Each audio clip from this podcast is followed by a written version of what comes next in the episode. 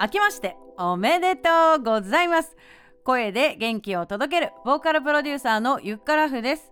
この番組は聞くだけで心と体がつながり歌唱力アップのヒントが得られ歌うことがどんどん楽しくなる魔法のポッドキャストです。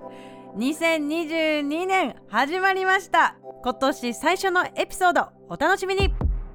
今年から週に1回の配信になりました。宇宙恋宇宙が恋する歌声の秘密です。今年もね歌を発信していきたい。得意な歌で人を幸せにしたい。そんなあなたに役立つ情報を私ゆっから不適視点を交えてお届けしていきますので楽しみにしていてください。どうぞよろしくお願いします。ということで早速ね年始一発目のテーマなんですけれども今回プロが歌う時に同時にしている3つのことこれをですねお伝えしていきます。まずあなたは歌をね練習する時っていうのはえ何から始めますか？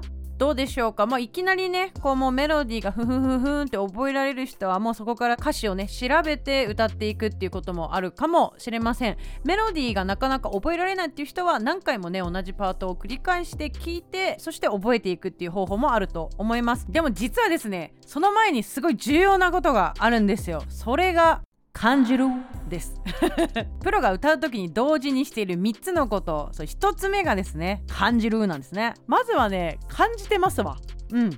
なんかこの曲って爽やかな曲だなすごいなんか乗りやすい曲だなとかあとただただ涙が出てくるのはこの曲切ねみたいな曲とかいろんな感情がぐわーってね出てくるっていうことがあると思います。それっていうのは、まあ、まず歌うっていうよりも感じているのではないかと思います。もともとはさ歌とかもさ感情表現じゃないですか。別に言葉がなくたって言語があの分からなくたってその人の表情とか声色ってその人が何を歌いたいかっていうのはね結構伝わりませんかね？なんかゾワッと鳥肌が立った経験とかあーなんかわかんないけど泣いたみたいなねこととかがあ記憶たどるとあるんじゃないでしょうか。っていうのからもう言葉にできない感情だよね。あの人っていうのはさ同じ周波数っていうさその同じバイブレーションで揺れてるものに対して鳥肌が立ったりだとかあ感動をねしたりするものなんですよね。面白いことに。あの波長が合うとかねこの人と波長が合うなっていうね人っていると思うんですよね。ね。あと今日はこの人と波長が合うなとか あると思います。それっていうのはどうにも目に見えない世界でありますけれどもその人と私の波動そのバイブレーションが同じかどうかっていうのがめちゃくちゃ大事なんですよ。あこれ家族とかだとあるかもしれないけどなんかさあの自分がすっごいさテンション高いのにさ家族がテンション低い時とか白い目で見られたりとかあると思うし逆に家族がなんかすげえなんかテンション高いのそれ見てのイラつくわみたいなそういう人がないですか？家族だったらさ別にねどう感じても別にそこで仲違いするわけじゃないのであのいいと思うんですけども。これがさまた友達とか彼氏とか彼女とかねそうあと旦那 奥さんみたいなねなってくるとちょっとこうやっぱりコミュニケーション取らないとだんだんすれ違っていっちゃうっていうのねそれはやっぱバイブレーションの違いから起きるものなんですよね。で少しね今話がそれてしまいましたけれども感じて歌えてるかどうかっていうのすごく大事かなまず1つ目お伝えしました。では2つ目想像する。Imagine all the people ですね。そう。まずですねその歌う曲が決まったら歌詞のね世界観とか伝えたいメッセージ。このですね曲を書いた人。この曲を作った人は何を伝えたいのか。というところをですね汲み取る。そしてねあのよくこうアーティストさんとか言うと思うんですよね。もうこのアルバム、えー、はもうリリースされたら皆様が思う通りに解釈して OK です。みたいな。こ とを聞いたことあると思うんですけどねインタビューとかで。本当にその通りですね。あの作者はですねこういう思いを込めて書きました。それはあくまでもね一方的に、えー、その人が伝えたい思いをね書いてくださってると思うんですけれども人それぞれね、えー、感じ方センサー万別ですので作者が意図しない、えー、内容ですねもし、え聞き手が受け取ったとしてもそれはそれで正解なわけなんですよね。ただですねそこを汲み取らない状態でただ、え文字の羅列歌詞をね棒読みしてはのんのんのんでございますよ。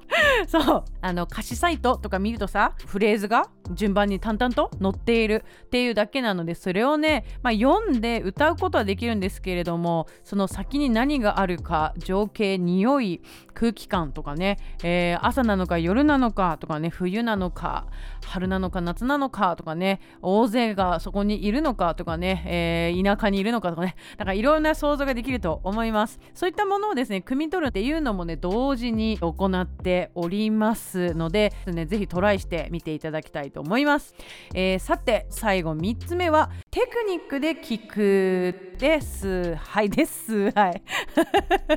はい。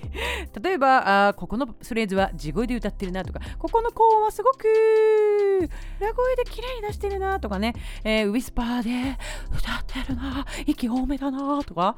あとはここで息継ぎしてるなとかさ。ここはいつ他の音に比べてちょっと強めに歌っているんじゃないかとかね。あとは曲の速度 BPM だったりとか曲の構成ですよね。A メロ B メロサビとかね。あとは楽器ですかね。歌以外の楽器何が使われているんだろう。何がこの感動を呼び起こしているのか。それは何なのかっていうのをね耳を澄ませて聞く。ということで感じる想像するテクニックで聞くこの3つをですねプロは歌を練習する時にですね必ず意識しております。ます。この、えー、3つをね踏まえてちょっとこれからですねこの番組課題曲みたいのをちょっとよく用意します。ちょうどあの年末年始だったので NHK 紅白歌合戦に出場された藤井風さんの「キラリ」という曲をですね課題曲にしたいと思います。年末お家にねいて、えー、パフォーマンス見られた方もいるんじゃないかなと思いますがいかがでしょうか？知らない方もいると思うので番組説明欄に YouTube のリンクを貼っておきます。そちらクリックしていただいてまずは目を閉じて聞いてみてください。1つ目の感じるをね。ぜひやってみてください。でその後ですね何を感じたかな？俺何なんだろう？この感情ちょっとうるった。みたいな私。みたいな。何かしらの感情1つ2つ3つくらいは湧いてくるんじゃないでしょうか。それを踏まえて目を開けてもう一度ミュージックビデオを見てください。気に入ったら歌ってみたいなって多分なるはずなんでとか言って 決めつけ。なので歌詞も番組説明欄に貼っとくのでそちらポチッとして見てみてください。ということで次回までの宿題です。宿題出ちゃうのねこの番組。何なのっていうね。いきなりそのスタイルって思ったかもしれないですけどはい、えー、あなたは藤井風さんの「キラリ」を聞いてどう感じましたか？ぜひ教えてください。番組説明欄のゆっくりふ LINE 公式のチャットから教えてください。そして次回12日の配信では「キラリ」の歌詞の世界観どういう風に深めていったらいいかそんなお話をしていきますのでお楽しみに。はいということで86回目の配信いかがでしたでしょうか？今回の配信が面白かったな役に立ったなと思った方は是非番組のサブスクリプション登録をお願いします。はい。そしてねこれ今回からちょっと始めてみようかなと思っているものが一つあります。毎月4つのキーワードを集めてくださった方の中から抽選で1名様にオンラインの無料レッスン30分券をプレゼントぜひ集めてですねレッスン参加してください。今週のキーワードはこちら。漢字の風です。藤井風くんの風ですね。風メモっといてください。はい。そして最後お知らせです。毎週水曜日夜7時からオンラインでグループレッスン行っています。今回の感じる、えー、想像するそしてテクニックで聞くこういったものをですねより深く学べるレッスンになります。興味のある方は番組説明欄に貼ってあるお申し込みリンクから詳細の方確認してみてください。ということで今回はこの辺で。ゆきたらふでした。